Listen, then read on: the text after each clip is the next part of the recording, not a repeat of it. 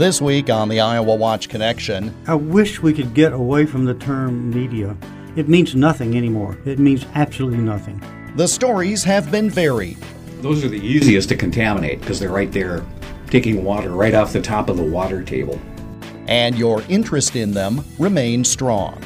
Uh, you never see a short supply of food, and it's uh, responsible price that it's easy to take for granted. Our look back at the year 2017. Our topic this week.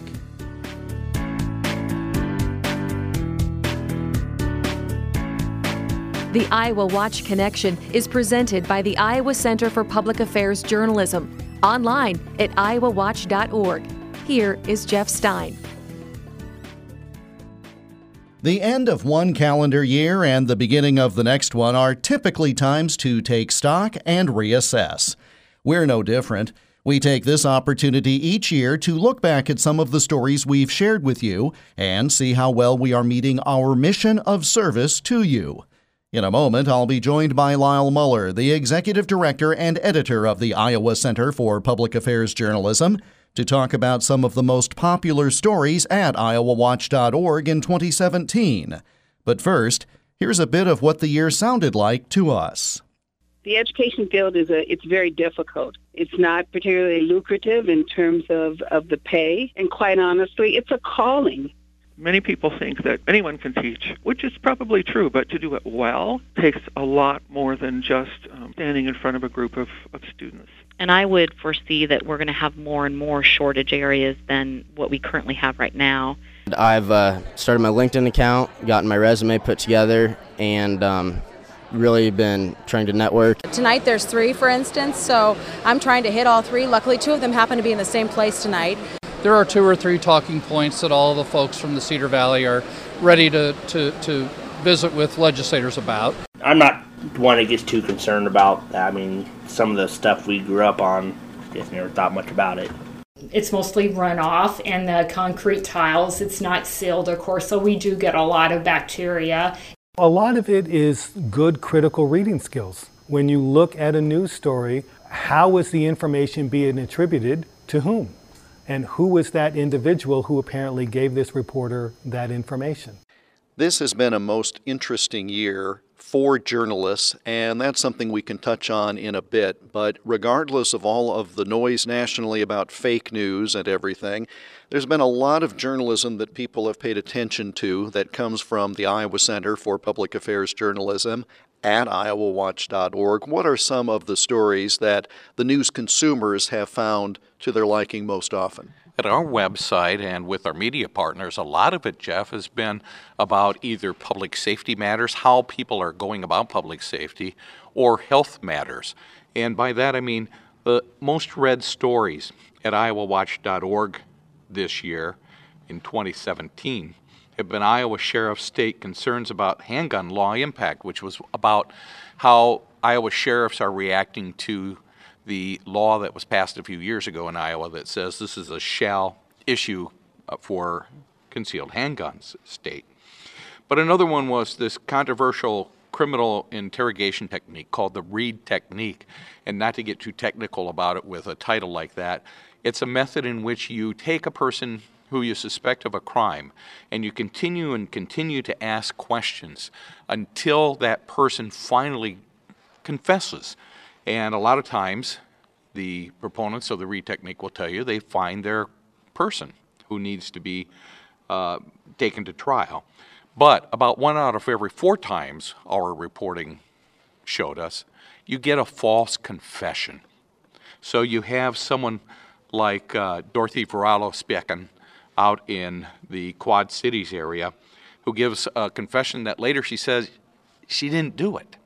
One of the things I found when I heard the audio from that story, and we'll play a bit here in a moment, was the technique is designed to break people down, to get them to confess to things they did.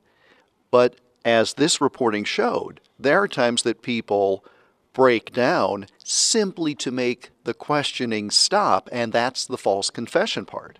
And a lot has been written about this around the world. Uh, the uh, there are people in Great Britain who have really gone after this, but also in Wisconsin. And our story got a lot of play in Wisconsin. A number of news media outlets did this story up there because there was a famous case up there involving a false confession of someone for a murder. I think the idea here is is for public safety we want to know that police are doing the best job they can to catch the people who are committing crimes. The question is, how do you do that? And in this particular technique, you start with your story if you're the suspect.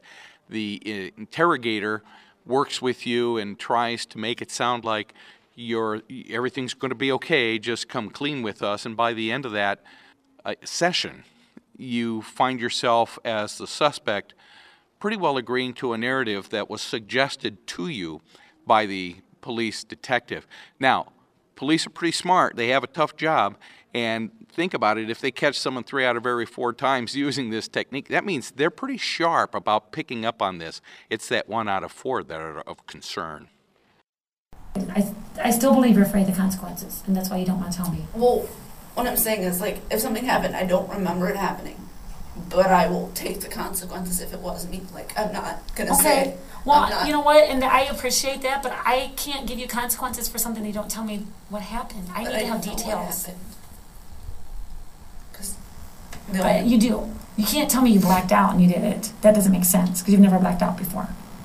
And that story about the Reid technique led to broader discussions among people who participated in reading the story on the website or hearing it here on the Iowa Watch Connection. What were some of the other stories of note during calendar year 2017?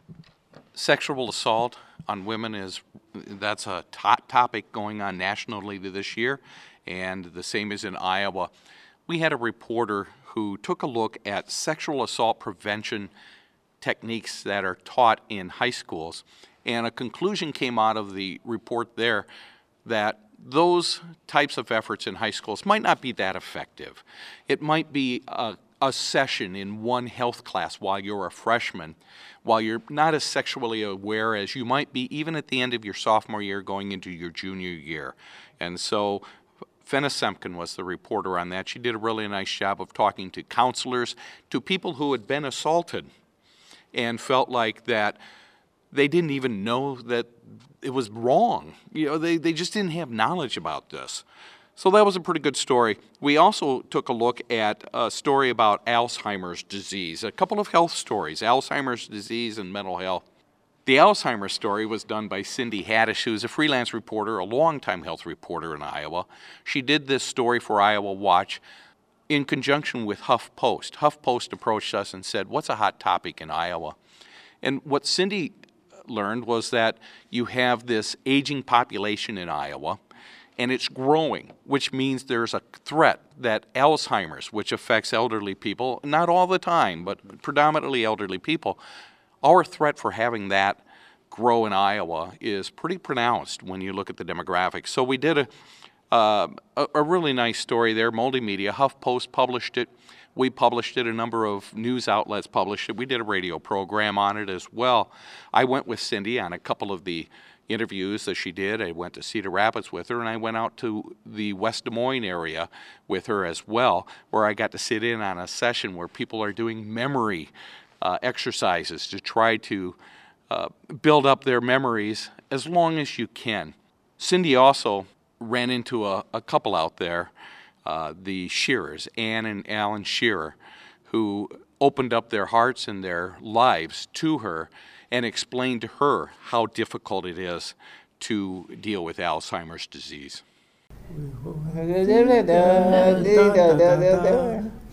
Mr. Bluebird, Are you on my shoulder? It's the truth. It's actual. Everything is satisfaction. That is heartbreaking to a large degree to listen to, even if you don't have a background with dementia or Alzheimer's. And for those of us who have had a loved one afflicted with that, it really brings back a flood of memories and, and why the story not only was so popular, I trust, but why again it was so important as Iowa's population ages. Well, and music was a nice touch with this couple because it was something that they could share. Ann Shearer told Cindy in her interviews that a lot of times people will say, Why are you doing these things like celebrating anniversaries and birthdays? He's not going to remember it. And her response was, I'll remember it. And that's what she's doing, is building memories of her husband. We also did a story about mental health issues growing among Iowa high school students, and it tied in with another story we did about just the impact of some of the decisions Iowa's made about mental health and the way we deliver our care. So, those were a couple of the top stories, too, that were viewed at iowawatch.org in 2017. The mental health issue story in high school, again, was done by Fenna Semken, the reporter I mentioned earlier. I want to say something about Fenna. She has been with Iowa Watch staff. She is a high school senior and cranking out stories that are getting published in the Des Moines Register, the Cedar Rapids Gazette, and being aired on the Iowa Watch Connection. She is uh, really a good reporter who does a good job, and she worked on that story with some other high school reporters as well out of Iowa City West High, uh, City High in Iowa City, Cedar Falls uh, High School up there at the Tiger Hi-Line. They helped with that as well. But what we're seeing here is that these issues of mental health are just really predominant. When you're a high school student and you are showing the symptoms of mental health, sometimes they don't look like symptoms of mental health. When you're a teacher, it might look like you're seeing a slacker, someone who doesn't do their homework, someone who should know better. And those are the types of things that this story gets into. As far as the mental health care delivery, Julia Davis, a, an intern with the Iowa Watch in the spring, did a story where she talked about how profound mental illness still is difficult to treat in Iowa, partly because so few people go to a brink that uh, Julia discovered when she was talking to some patients. When you have only a few people with a severe, expensive mental health issue, it's really hard to rally a state around that. And it's also difficult on a political sense to say that the state has to help share the cost of this. So that was a good story for us to explore. When we come back, we'll continue assessing the year in journalism and how all the talk of fake news impacts us here in Iowa. That's next when the Iowa Watch Connection continues. I'm Sarah Fields, Marketing and Public Relations Director at the nonprofit Iowa Watch. Iowa Watch is part of an exciting funding opportunity through Newsmatch, a national campaign supported by Democracy Fund, the John S. and James L. Knight Foundation, and the John D. and Catherine T. MacArthur Foundation, in partnership with the Institute for Nonprofit News and the News Revenue Hub. Every dollar you donate right now to Iowa Watch will be matched by Newsmatch. Please consider giving to this great opportunity by going to the donate button at the top of iowawatch.org. That web address again is iowawatch.org. Thank you for listening to our report today.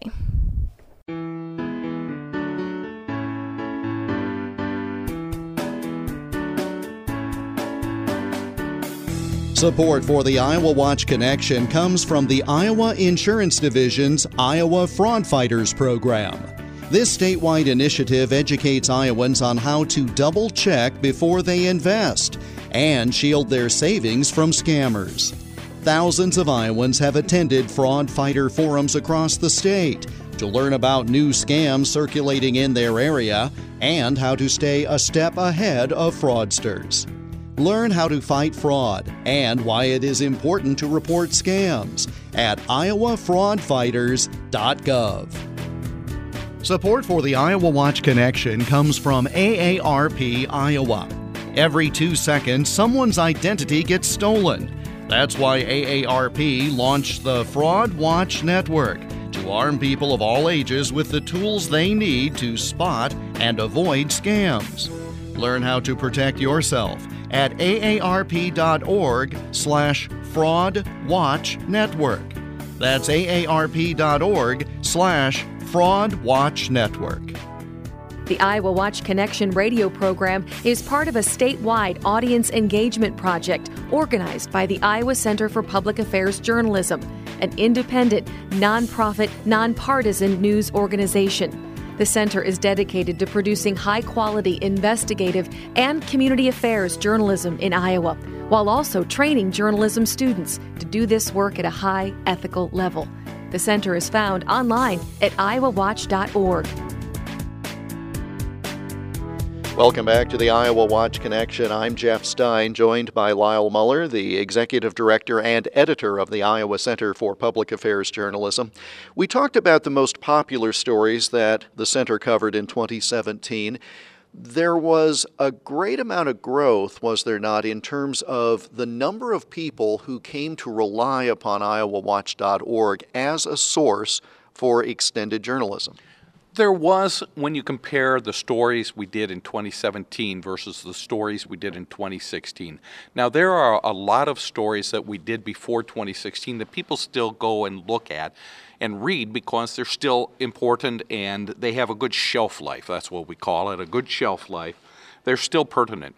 But in 2017, our top stories drew about 120% more viewers than the readers of our top five stories, say, in 2016. We look at a statistic like that and we think, well, what does that mean? And I think what it means is maybe we hit some good marks with the stories we wrote. They connected with people, which means they were important enough to read.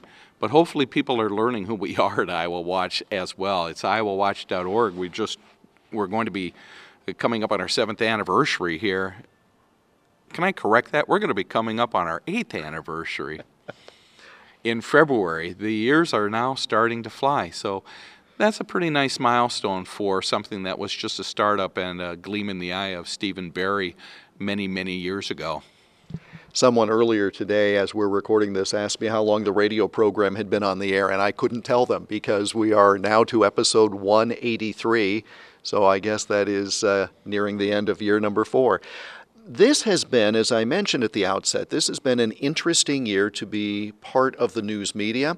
It has been an interesting year for consumers of news as well. We have done programs about the difficulty of investigative reporting, serious journalism, and the era of fake news. So, as you now look back at this year as a whole, how has what I'm going to editorially call the noise from outside. How has that impacted the ability of Iowa journalists, or those with Iowa Watch separately, to do the kind of work that the mission prescribes that we do?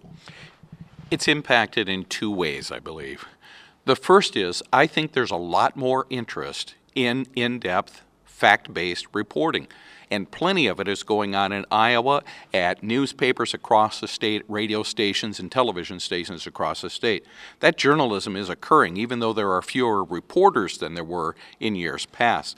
So the interest is there. I think that's a positive. The negative, I believe, is that it's becoming harder and harder to support that journalism. And by that I mean uh, people dropping their newspaper subscriptions or advertisers dropping on broadcast stations, that stuff helps produce good journalism. And it's real nice that the New York Times and the Washington Post are getting increases in subscriptions, and that nonprofit organizations like ProPublica and the Center for Public Integrity are getting a lot of donations. That's a good thing but they don't cover your state house, they don't cover your city hall. And so I think that's the downside of what's going on in journalism, and that's a trend that I see that's alarming.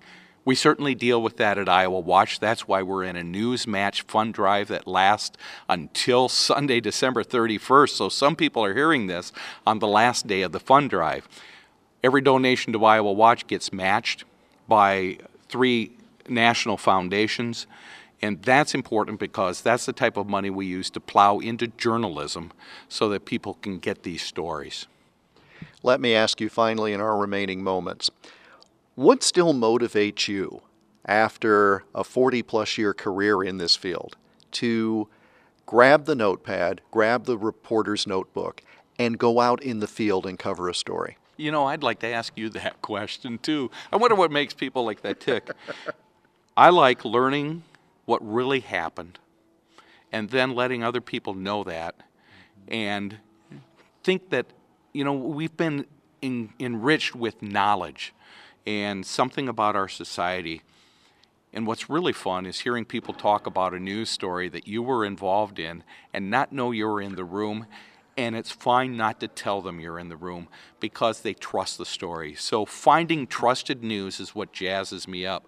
What bothers me is whenever I make a mistake, which I do, or there is untrustworthy news out there or information and uh, I, you know, I just, I just like doing this work and trying to tell people what's going on.